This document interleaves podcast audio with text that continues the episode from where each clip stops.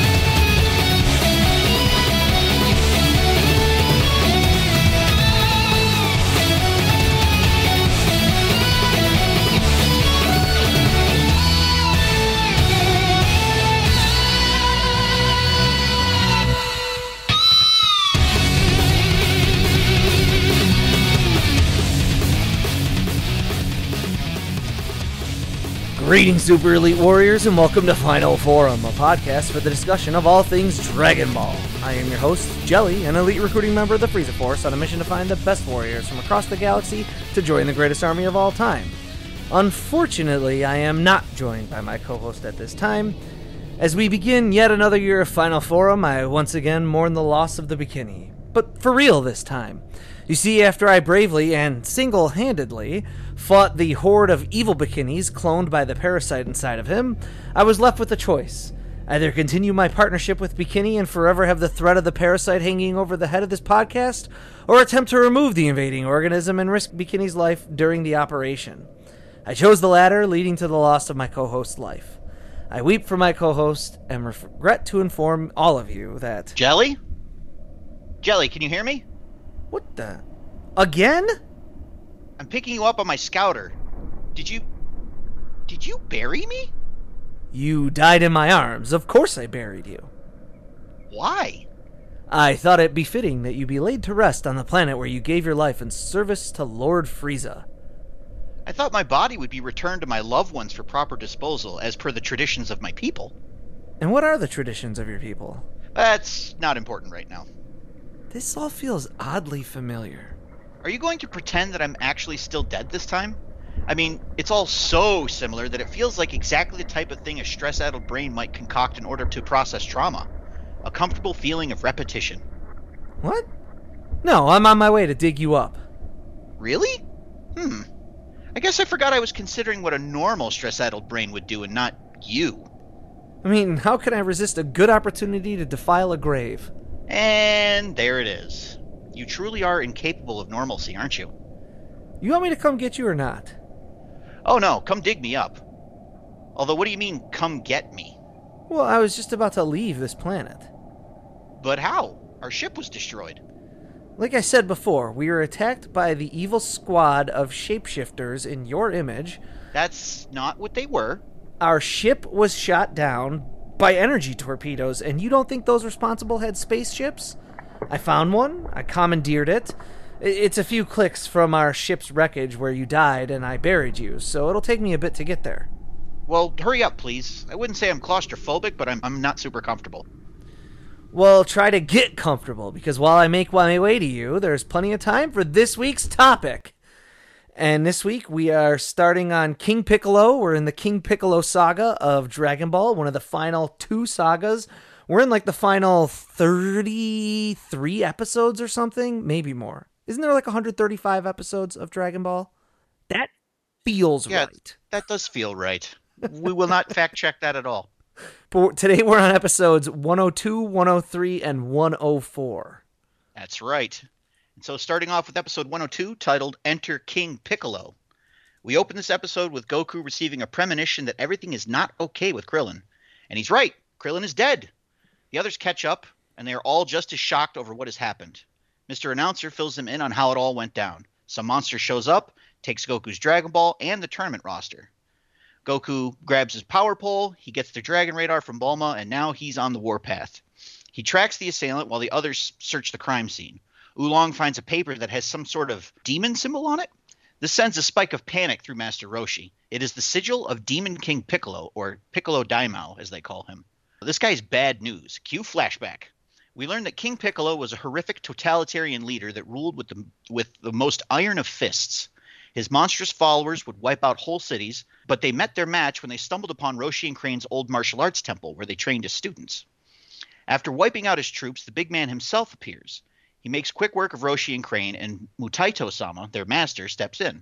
When questioned about his actions, Piccolo divulges that he wants to kill the will of anyone who dare oppose him with a display of extreme force. That display is by dissecting Mutaito sama with tiny energy blasts, a death by a thousand cuts, if you will. All hope seems lost, but Roshi and Crane manage to save Mutaito before his ultimate end. He leaves his students to train in seclusion with the promise of returning. Piccolo continues his rampage, humanity flees his evil, Master Roshi takes refuge in the mountains, but he continues to hold out hope for his master's return. Mutaito does indeed return with an ultimate technique, no less the Mafuba. Using this technique, Mutaito captures and seals Piccolo inside of a rice cooker, saving the day. But the price is steep. The effort drains Mutaito completely of his life force, leaving him dead. Roshi drops the rice cooker to the bottom of the ocean, confident that Piccolo will never return. Meanwhile, Goku continues his pursuit of the murderer using Kinto-un as to close the gap. We now get our first look at King Piccolo's airship, used to be Pilaf's, complete with skull throne and an advisor lackey. As for the man, demon or alien himself, he's looking a bit less spry, and we learn that Piccolo is after eternal youth. So how is Pilaf involved? Why, he freed Piccolo in exchange for half of conquered Earth. Okay, more like a third. All right, fine, a quarter. We learn the name of Krillin's killer is Tambourine, and Piccolo is awaiting his arrival. We know why he wants the Dragon Ball now, but why the roster for the tournament? It seems King Piccolo has an axe to grind with martial artists. He wants to wipe them out along with the secret technique that sealed him away in the first place. The episode ends with Goku finally catching up to the mysterious Tambourine which will lead us into episode 103 titled Tambourine Attacks. So Goku's caught up and he's ready to dish out revenge on Krillin's murderer. Tambourine seems nonplussed, and I think that's Frieza's voice actor in the Japanese version. We get a recap of the murder from his perspective because Krillin dying isn't enough. No, let's make sure we disrespect his memory too. On top of that, Tambourine makes Goku look like a joke. Tambourine destroys Kinto-un and brutally beats Goku before he can even hit the ground. Despite the severe shellacking, Goku doesn't give up. We also hear the word Mazoku, which is uh, in reference to Piccolo's forces. It's what they called themselves. Goku's toughness unnerves T- Tambourine, which initiates another beating, but Goku's still alive. Tambourine eventually gets bored and leaves Goku for dead in the forest. I wonder if that'll ever come back to bite him in the ass. Anyways, the others continue to wait for Goku's return, except now night has fallen. Goku's been MIA for quite a while now. Everyone's predicting doom and gloom, but they share the resolve to take the fight to Piccolo himself. But first, they must lay Krillin to rest. Back at Piccolo's airship, Tambourine has returned with the Dragon Ball. Our villains review the tournament roster, and Tambourine gloats about killing both Krillin and Goku, proving that there are no strong martial artists anywhere in the world. The scene then shifts to a temple where Chappa O is flexing on his students, and then Tambourine shows up and flexes on him instead. And then all of his students. Is this a temple for training and jobbing? Next up is Panpado, and he gets embarrassed in the professional ring, silencing his fans, an entire arena full. And thus, that brings us to our final episode this week, episode 104 Mark of the Demon. So, the, for this one to start out, they do have a pretty egregious misuse of flashback at the start of the episode. I think it's like the first five minutes of the episode is all devoted to flashback. but eventually, we get some establishing shots of a dog in an alleyway. Uh, it also happens to be where Tambourine is continuing his killing spree with Bacterian some pretty decent art this episode as well. That's some very smooth and pretty animation in this episode, which is bittersweet given what happens next. On the airship, Piccolo decides to create another Dragon Warrior to collect the Dragon Balls while Tambourine's busy. How does he do this, you ask? Well, he recites a nursery rhyme and then, you know, yaks up an egg. You ever seen a snake eat an egg? Okay, now picture that in reverse. That's that's Piccolo giving birth. You're welcome. and so Symbol was born, he takes off to retrieve the six other Dragon Balls while Pilaf's gang continues to wonder if they've made a smart choice here. Back in the jungle, Goku wakes up from his impromptu nap. And true to form, he immediately starts looking for food. At Kame House, the gang fill Tien and Chiaotzu in on the Dragon Balls and start discussing what wish they should make. Uh, do they revive Krillin or do they destroy Piccolo? A newscast on the TV informs them that fighters from the tournament are now being taken out, which prompts them to move that to move the Kame House itself to a hidden a new hidden location once Bulma completes her new dragon radar. Meanwhile, Manwolf has bitten the dust. Goku continues his quest for sustenance, and he finds a giant grilled fish, which is clearly somebody's lunch. Yeah, he's that guy. He tries to summon Kinto-un again, but it doesn't heed his call. No matter, Goku has a dragon radar. He can run to Tambourine. He fires up the radar and discovers he's basically right on top of a Dragon Ball. Goku thinks this mean ta- means Tambourine is nearby, but I get the feeling this is someone else entirely. It appears to be some sort of wild man. Oh, it looks like he's the one who is going to eat that fish. That's where the episode ends. Okay, so let's uh let's do some quick fact checking. First, there's 153 episodes of Dragon Ball, not 135. We were close though. We got I all mean, the numbers. Little, We got all the- little bit of the, yeah, uh, a little bit of dyslexia there, but it's okay. We got all the numbers right, but just, you know. But so we are in the final 50 some episodes, so our pace of anywhere between 3 and 5 episodes per one of our episodes. We've got like 13-ish episodes of Final Forum left before we're done with Dragon Ball. That's first. Second, Tambourine in in the Japanese dub, voiced by Ryusei Nakao, Nakao, born Tomoharu Takeo. I don't know. Your guess is as good as mine on how that stage name comes out of that given name. I don't know enough about like Japanese to be like, oh, it's probably some sort of rearrangement of the kanji. You know, like who knows? Possible. Someone someone probably does, but it's not me. but he is known for voicing Tambourine, Frieza, Cooler, and Frost. Hey, I got it. In the English, Tambourine, voiced by Damian Clark, the voice of Bora, the bear thief, and this is where I really recognize him, Cell, and specifically the oh. voice Oh. he uses for Imperfect Cell. Oh, okay. Yeah, yeah, yeah. and I just kind of learned that today that Damian Clark does imperfect cell, semi perfect cell, and perfect cell.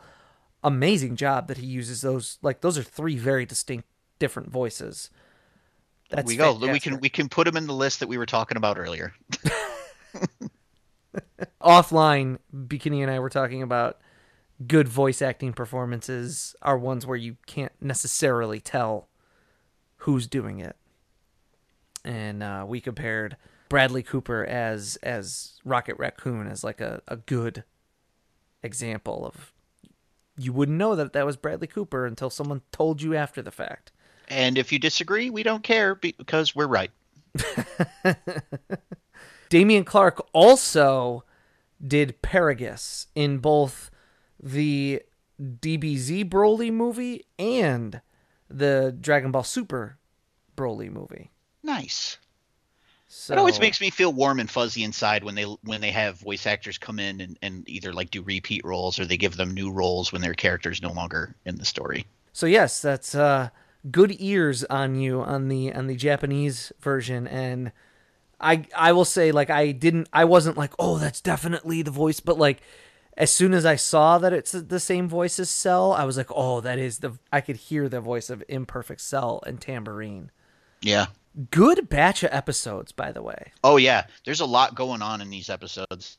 But this is definitely like a shift in tone again. But all the stuff with like Piccolo taking over the Earth and like that's a whole bunch of really cool action sequences there with all the monsters and demons taking over the Earth and people trying to fight them. It it's one of those things where it it, it feels at times maybe a little bit incongruous sometimes I think with like the world maybe of Dragon Ball because it's like it's when Roshi is young and we know that Roshi's like Yeah. hundreds of years old Mm-hmm. and so people had tanks and giant cities hundreds of years ago in the Dragon world. No, don't worry about it. Don't don't don't think about it too much. It's fine. Plot hole where? Yeah. My my my other thing is is it's funny to me that Piccolo doesn't know about the Dragon Balls given the lore that's established in Dragon Ball Z. Yeah. That's when we get we're, we're going to do like a Piccolo episode. This is not that episode. we'll do an episode more about Piccolo, and we'll try and see if we can both in in canon and in the real world uh, reconcile some of those inconsistencies with Piccolo's character. I'm I'm already working on a theory. I, w- I will say the re- the real world explanation is because Toriyama makes this up as he goes along and forgot. Like Definitely. that's that's why. I mean, It's been one of my favorite things about going back and watching Dragon Ball is is learning all the things that he kind of just forgot about.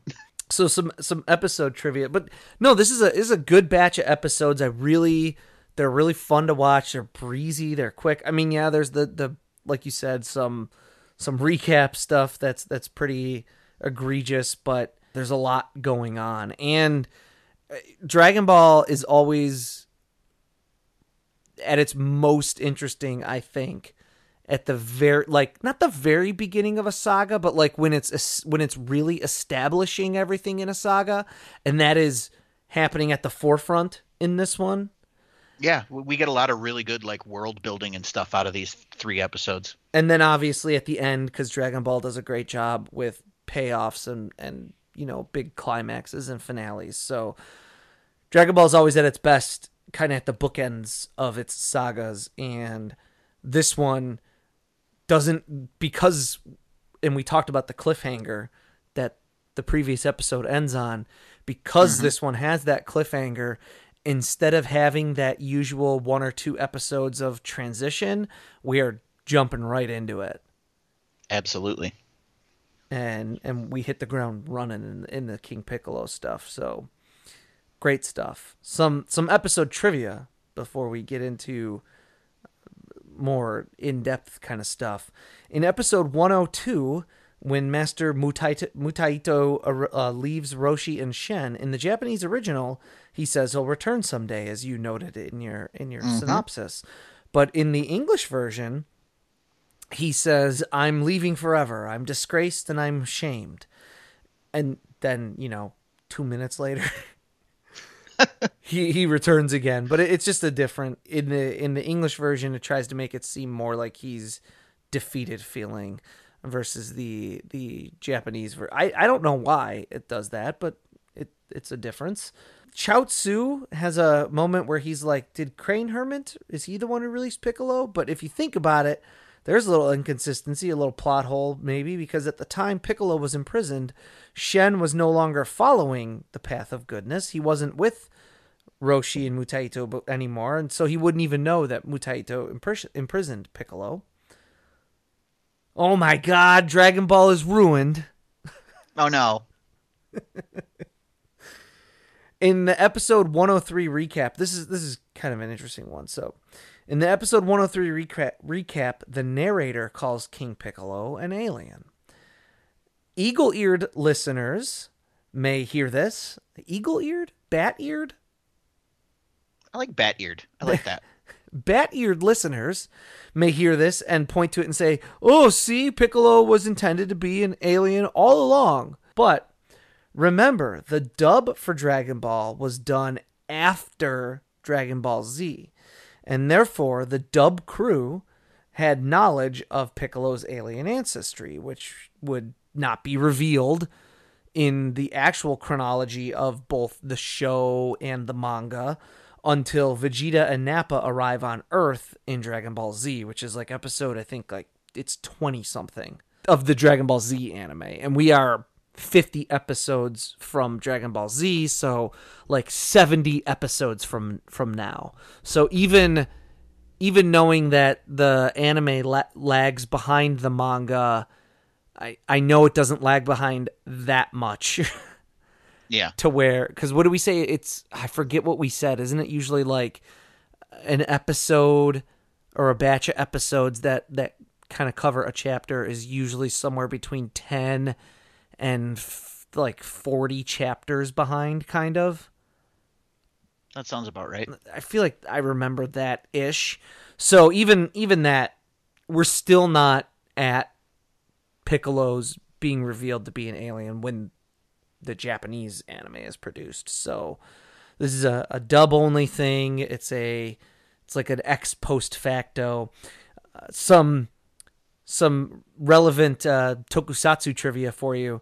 There's uh, an Ultraman series called Return of Ultraman that when it originally aired was supposed to be just Ultraman coming back, the the original Ultraman. And in making that Ultraman, they sort of inverted the colors on him a little bit. He's got red in some of the places the original Ultraman has silver and kind of vice versa. 30 years later, they refer to that Ultraman as Ultraman Jack. When it was translated for the English home video market on Blu-ray like recently, they call him Jack in the in the the translation and the subtitles. And I was mm-hmm. like talking to some of my friends who know a lot more about Ultraman and I was like, "Oh, look, they're calling him Jack." And they were like, "Yeah, no, that's that was like done for your benefit." like that's a that's an ex post facto like they put it in there because now they call him Jack. And I was like, "Oh, so they're like they just are taking liberties with the translation." So Dragon Ball's doing the same thing here. A little bit of an oopsie doodle. Nimbus, the original Nimbus, is actually destroyed for good in this. There are further Nimbus nim, Nimbuses, I think that's the plural, yeah. Nimbi, I'll go with Nimbuses. Nimbuses, but they are not this one. Uh, this one is destroyed by Tambourine. I don't. Does that matter super much? I I mean, I think it does in the moment because it's it's like kind of artificially forcing Goku to not be able to immediately catch up to the guy that killed his best friend. yeah. Because otherwise, you'd sit there and go, well, "Why is he not immediately jumping back on his cloud and chasing Tambourine down?" It is an interesting thing because we're told earlier in Dragon Ball during the Red Ribbon Army stuff that a Mhm. Nimbus cannot be destroyed as long as like the person who rides it, who owns it, like maintains their their pure heart and also isn't destroyed. yeah, But- but that was ages ago. I, I think you could also easily say, yeah, that's like you can't blow it up with a grenade. You can't blow it up with a bomb. But this is a, a demon firing an evil beam. yeah, It's it's different. But uh, but again, here's another like difference in the dub versus the the original Japanese. In the in the original Japanese, in episode 104, Goku calls flying Nimbus and it like doesn't show up and he's flying Nimbus and it doesn't show up and then he's like, "Oh yeah, it was destroyed." And that's like our indication that it was destroyed for good. In the dub, I guess maybe arguably the dub translators were paying more attention to the older episodes probably. because they change it and they have Goku just sort of say, Tambourine, I'm going to get you for killing Krillin. Oh, Krillin, I'm sorry I let you down. I'm going to avenge you. So it's like completely different. It doesn't even mention the Nimbus. And then a couple more things in the Toonami broadcast of the dub version. So if you were watching this in what, like 2002, I think, when this originally aired on Toonami, the scene of Man Wolf's corpse floating down the river was removed, as was the brief moment where we see Krillin as a skeleton and a moment where Piccolo burps. That was just taken out. All of the disturbing things Piccolo does in this episode, and they cut the burp. That one seems weird. That one does seem weird. I kind of get, and even the the Krillin as a skeleton thing seems a little over the top because it's kind of played as a joke. Yeah, I get the removal of Man Wolf's corpse because it is for what censors were considering still a kids show at the time. yeah, that seems a little, a little much, probably. Yeah. Yeah, it's it's like when they changed all the bullets in GI Joe to be lasers, like yeah, I get you. because lasers are somehow less violent than bullets. Absolutely. It's just a, it's just a really high-powered flashlight. Tag, you're it. All right, so Master Mutaito. In Japanese, I'm gonna break this down. I'm gonna break this down by syllable, folks. In Japanese, mu means martial or valiant. It's a kanji associated with martial arts, but also it's a Chinese surname. Tai means great or exalted, and to means fight or battle. So Mutaito is exalt- exalted martial arts fighter, which means it's actually less likely to be his literal name and more his title. This is similar to Roshi himself, if you recall from our Master Roshi episode a, a while back. Muten Roshi translates to Great Heavenly Sage, who is a master of martial arts.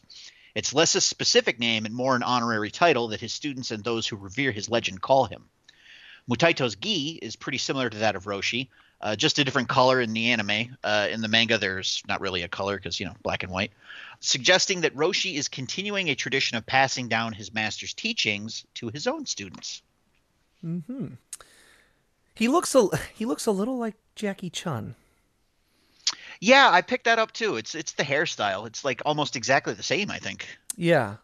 I wonder if I wonder if if anyone has ever asked Toriyama like did you do that on purpose? Right, like Jackie Chun's like an homage to his master. Yeah. Cuz that'd be I could see that.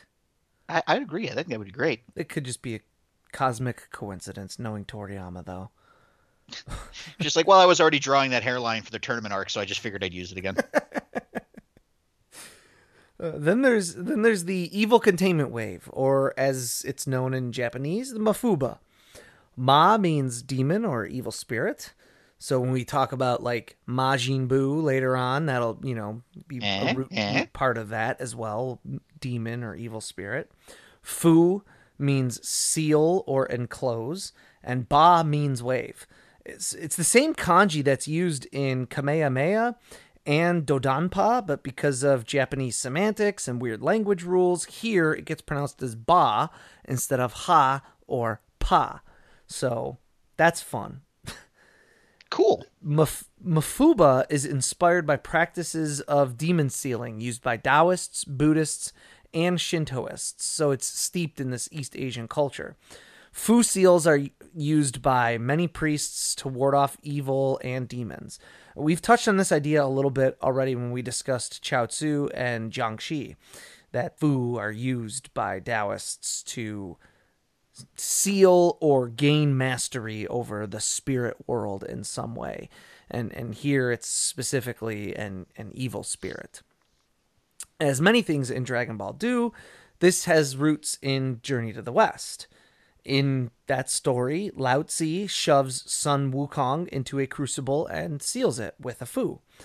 This ultimately is how Sun Wukong becomes incredibly strong. The crucible is meant to kill him, but he's clever enough to survive. I think he finds like a not hot spot inside of it, but its its cleansing heat serves to further strengthen Sun Wukong.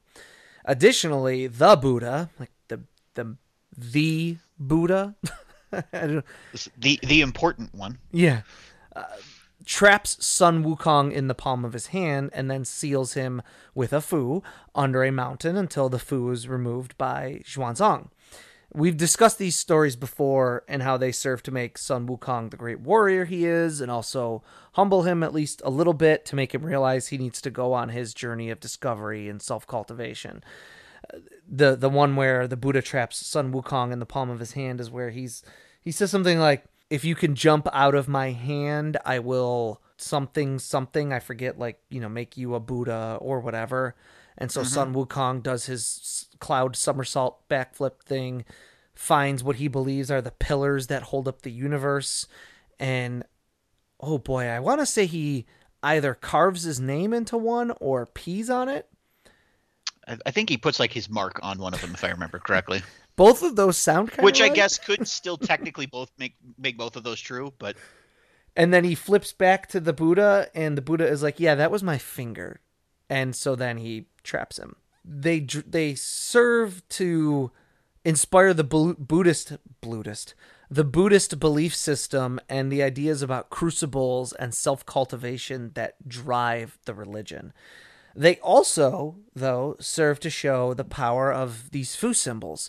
No matter how strong Sun Wukong becomes, he's incapable of breaking a Fu created by a holy master. So it is with King Piccolo as well. He's the most powerful being on Earth to this point. In the show or in the manga, whatever. He is he is the most powerful creature that has ever existed as far as we know. Uh, but he's incapable of breaking a seal made of paper on a jar that held him. Uh, he needs help in order to break that seal. So the Taoist practice of using seals to ward off or contain evil spirits gets exposed or exported, I should say, to Japan and becomes part of Onmyodo. I think I said that right. I hope I said that right. Which is the Japanese amalgamation of Buddhism, Taoism, and Shintoism, emphasizing fortune telling, calendar divination, protection from demons, feng shui, healing arts, and sealing off of evil. To create a fu, a priest uses elaborate movements accompanied by a mantra chant and the drawing of seals in a magical pattern. This practice becomes highly regarded by the emperor and thus trickles down to commoners as well, ultimately leading to the popularity of gofu, or talismans, and shinpu, or runes. Ultimately, this gets further distilled into trinkets called omamori, or protective charms. It becomes something of a household item and eventually is used in many kung fu movies where Taoist martial artist priests capture an enemy in a jar and seal it with a fu. The most obvious parallel is the symbol of a cross or crucifix, which has roots in Christian religion of being symbolic of the sacrifice of Christ himself. Though obviously a crucifix gets further back as crucifixion was a common ex- execution method, but nonetheless the image becomes closely associated with the power of Christ himself. Uh, but ultimately it gets distilled down into something that people wear in jewelry and hang around their homes, and eventually it becomes popular horror iconography as well, uh, where you can see vampires or demons being held at bay or destroyed by crosses. And typically, the jars that are used to contain these evil spirits in, in Taoist culture, and even a lot of the kung fu movies that Toriyama watches, are earthen jars. They're like clay, and they're they're made with your hands. The idea is that everything associated with the fu is made from some sort of pure, honest, hardworking kind of material, which also has a power then that the evil spirit, no matter how physically strong, cannot break. But this is Akira Toriyama, so he obviously isn't going to do what's typical, and he does as much of a subversion as he can think of. And instead of making this jar an earthen jar or a clay pot or something like that, he makes it an electric rice cooker, which he calls denshija or electric jar. This is mildly sacrilegious, but you know, funny nonetheless. It's like putting a cross on a toaster to fight vampires. Which, now that I think about it, if you used a shiny toaster, it would be like a mirror as well as a cross. And that seems kind of perfect. I like it. it also, like... I think, it, it kind of goes back also to where you were talking about how, like, these jars are made of a pure, honest, like, hardworking material. And I could totally see somebody from a culture that eats as much rice as Asian cultures do, seeing something like a rice cooker being a an honest, hardworking appliance, essentially. That's true. That's interesting. Yeah, so it's it's like a it's like a mild sacrilege only, like because it the toaster analogy becomes more and more perfect the the more I think about it. because it, because again, like like uh, you know, toast bread is kind of considered garlic, the garlic bread the the but also it's like toast and bread are considered like like commoner food. Yeah. It's a uh, every you know every every Joe schmo can have a piece of toast because bread costs nothing per loaf. Uh, that's even a joke in. Did you see the menu? No, I haven't seen it yet. It's on oh. my list. There's a there's a joke. Really good, there's a joke in the menu at one point where I, I don't want to get too deep into it, but the the like main antagonist of the movie, the kind of main character, is setting up one of his courses for this for this extravagant meal, and it you know he gives this long spiel about how bread has long been the food of the common man, but all of you with me dining today are not the common man because if you can afford to spend $1500 per plate on a dinner you're not a common man Thus, I give you an uncommon course, a bread course with no bread. And it's just the accompaniments of the bread, like like all the dipping sauces that you would put on a bread. but so yes, bread is bread is a common thing. This whole thing with the toaster just seems more and more perfect the more I think about. It. I'm gonna make like It's like a happy accident right here. like some kind of movie. All I can picture in my head is you know that episode of The Simpsons where he has the time traveling toaster. Mm-hmm. Yes, Some- I know something exactly like which one you're that, but the toaster like pops up bread that has little crosses on it. I was thinking of like, what if, what if there was another Constantine movie, and then like one of the evil spirits that he defeats, he just like beats in the head with a toaster that's got a crucifix on the side of it. I'm thinking like like like the toast pops out, it's got a little cross on it and like blasts into a, a vampire and they're like, No At the very least, this this is a short movie. I think like someone could make a short of this. Absolutely. This is our gift to you, Hollywood. Use it wisely. Actually, no, Hollywood, don't use it because there's not supposed to be any writing going on. So f- you you stay away. Yeah, some little indie can do this. A twenty Yeah, there we go. You see, A twenty A twenty four is allowed to make movies right now, basically, Yep. Uh, because they have accepted all of SAG-AFTRA's requests. Good for them. But the fu that's used to seal Piccolo is very similar to those seen in Jiangshi movies and pop culture depictions that we know Toriyama was inspired by when creating Chiaotzu, so we know where he's borrowing this style from. We'll have a lot more on Piccolo himself as we go further on, including why his children look different from him and attempting to clean up the discrepancies between his two seemingly conflicting natures as demon or alien. But this is our first introduction to him, and this is, again, a shift in Dragon Ball's tone. Uh, minor though it may be, we have we have really, really shifted at this point. I think from this is where we start establishing kind of a pattern that it's no longer just sort of Villain of the week. it's, it's no longer or even just like the good guy's desires versus the the heroes and sort of low stakes this is like the fate of the world is at stake Right. we we've started establishing the, the a larger set of stakes here i'm go- i'm cool with that i think I, I think it's a great logical Progression of, Yes. of circumstances. Yes.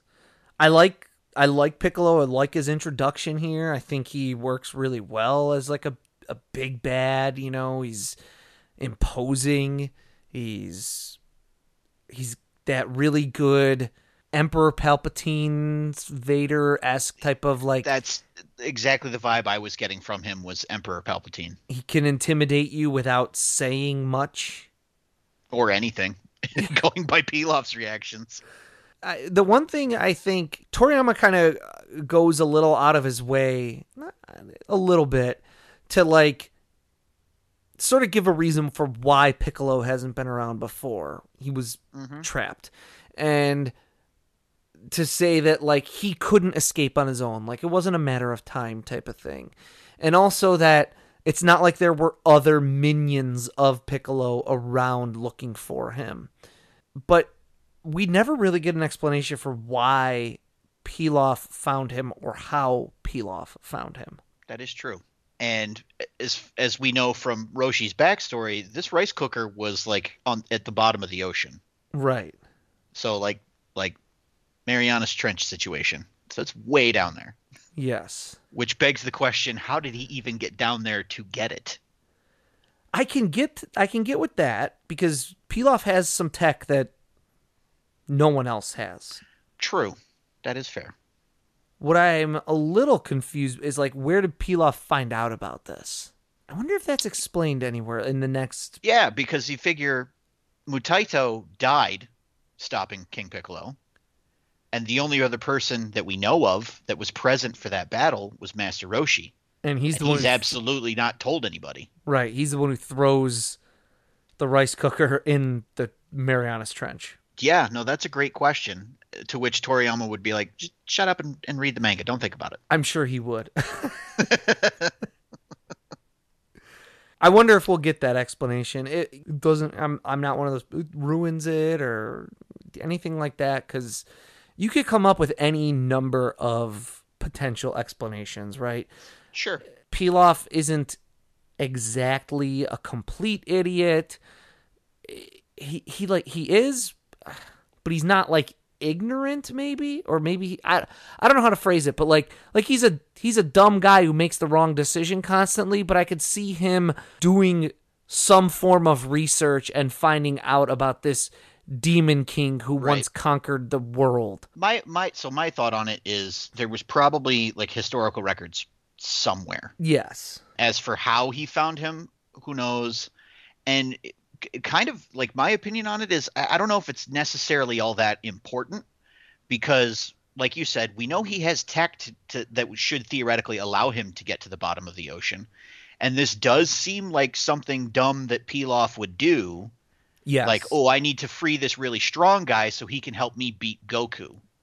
And not really thinking through the after effects of that decision. You know, like introducing a bear to eat the the foxes or raccoons that are harassing your chickens and then having the bear just eat all your chickens on you.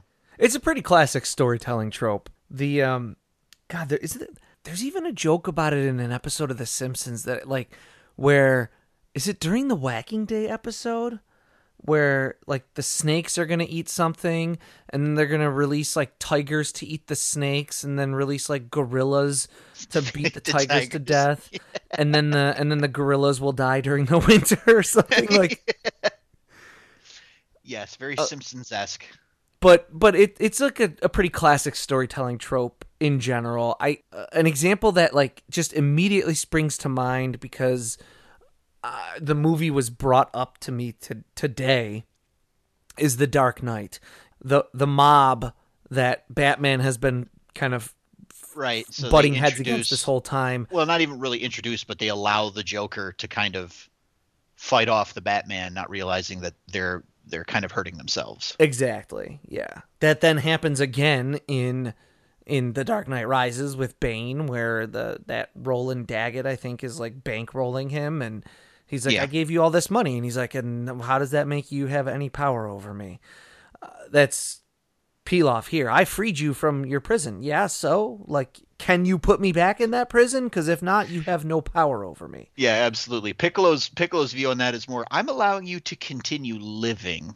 That should be enough. Yeah, and that's a like like we said, that's a pretty classic like a, a bad guy or even uh, not necessarily a bad guy. Like a bad guy turning to someone worse, that's pretty classic. Even a, a hero accidentally or on purpose but not realizing how bad the bad guy is type of thing like Yeah. working with someone who winds up double crossing them. That's a Oh, that's a pretty classic storytelling trope. Piccolo is just he's he is even you can tell just from the just from these three episodes this is your first antagonist that you do not want to mess with. Yeah, they they do a really good job of when I when I say they, I, mean, I guess I really mean Toriyama. Do a really good job of selling that this guy is not to be trifled with, and there is a legitimate chance that Goku cannot beat this guy. Yes, it's it's a really good. You still have some humor, right? Because Pilaf constantly being like, "You're gonna give me half the world. I mean a third. I mean a quarter. I mean, how about a city?" That's like that's funny. That's funny groveling stuff. There's there's still some humor here, and there's still going to be humor all throughout Dragon Ball, but to never make your villain the punchline of the joke Or even the what- guy making the joke, really. Is what makes the villain work. This is a, a, a strategy that Ishiro Honda employed when doing the original King Kong versus Godzilla, mm-hmm. which is a comedy. It's he he has said in the past he couldn't figure out how those two would ever interact with each other in the tone of Godzilla movie that had been done up to that point, which there were only two others, but they were more serious. And Mhm. even the original King Kong was a like more serious like action adventure movie. He was like he he struggled to figure out like how do you get King Kong to fight Godzilla in like a serious movie. And he finally was like, "Oh, what if the movie itself is not serious? What if it's a, a comedy?" And the, the movie itself is a satire of Japanese salaryman ideals and and being a 9 to 5 office worker. And, That and that's that what- won't that won't resonate here at all. but you know he said when making it he never wanted the monsters to be the joke that that was not the punchline and that's you can make something that's funny and got humor in it and humor can even be played off of the monsters but the or the the piccolo but mm-hmm. he himself is not the punchline of any joke and that's what makes him work still I also think that that that works to make it like relatable in a way too because how many times has there been like horrible things going on in the world but people still manage to find humor in different things? you know, and then we have the evil containment wave. This is our first introduction to it. I think it's a cool attack. I love the idea that it like using it uses your own energy and the stronger the opponent you're attempting to contain, the the more of your energy you need to use and you Mhm. tap you out. Really though, it's it, what's what's int- it's such a cool thing and this little arc is like the only time it's used for a very long time. Yeah. I don't think it gets used in Z at all. Correct me if I'm wrong, but I really don't. No, think I don't it's- think so. And then it's finally brought back in Super, and it's used pretty well actually. It's used a couple of different times in Super, and I I think it's pretty cool how they use it. It's and it's funny that that they bring it back for Super because like it absolutely would have solved a lot of problems in Z. Well, they could have used it on Majin Buu for sure. Well, well, because I mean, think about how busted this ultimate technique would be. It's like, yeah, you do it and you sacrifice your life, but we do have the Dragon Balls. that's where I also really dig the way it's used when it's brought back in Super, and you know, we'll those are those episodes are years out from now, so I have no problem repeating this when we get there. I like it's used in the fight against Zamasu, mm-hmm. and they like forget the fu. They like forget the seal. and so it's just useless. And then Roshi uses it a couple times during the Tournament of Power or the Universal Survival Tournament, whichever one you prefer to call it, where he captures opponents, a couple of different opponents in little jars, and then flicks them over the side and eliminates them. That's great. And so it's like it's still it's it's used, but it's you it's like got its limitations still very much shown to it. And that's the kind of stuff I I really enjoy, especially in action anime like this, when like characters like think around corners to solve their problems. Mm-hmm. instead of oh let me let me pull let me pull out a new power up that you know new level of super saiyan instead of that it's no let's go back to this old technique that we used to use but we'll do it in we'll use it in a new way to solve our problem So yeah, this is this is our our evil containment wave episode, our introduction to Piccolo, where we're kind of all through all that. Um, we'll be getting into Yajirobe, Piccolo's children, Piccolo. Uh, pretty soon, we're gonna talk more than we have in the past about senzu beans and where those came from. So that's all coming up in this next batch of like I think 13-ish episodes that we have 13 something like that maybe 20 until we get to the end of the king piccolo stuff. And then we've got like 30 episodes to finish out dragon ball. So that's all i got with this batch of episodes. All right. So i'm i'm all tapped out too. Hey are you almost here yet? I have the worst itch on my nose and you didn't give me enough room in here to move around at all. Would you bury me in a shoebox Complain, complain, complain. Is that all you can do? Considering I'm in a makeshift coffin, buried as if I were dead, and almost left behind to die inside said makeshift coffin, I'd say my complaints have been pretty limited. We just recorded an entire podcast episode, and I've asked you to come get me just a couple times. Besides, you never answered me. I buried you in a uniform locker. Does it really matter? No, not about what you buried me in, about whether you're almost here. Oh, that. Yeah, I- I've been standing above you for the past 15 minutes or so. 15 minutes? You didn't dig me up? Well, we were having such a good discussion. I didn't want to interrupt it with the sounds of me scraping the earth off your grave and you begging to be rescued. When I get out of here, I swear I'm going to. To what? Keep in mind, I could leave you down there. I'm going to scratch this itch, is all. Well, listeners, we'll take our leave of you here. Will I find a living Bekinney waiting for me inside this unmarked grave? Whoa. You didn't even lay down any kind of marker for where I was? What does this year of Final Forum hold for us?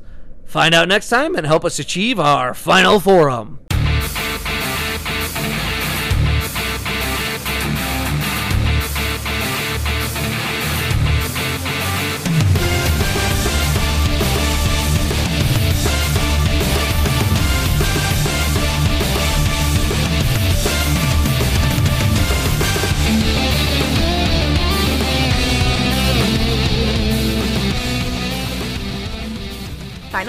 Is written and produced by Tom Gwelly.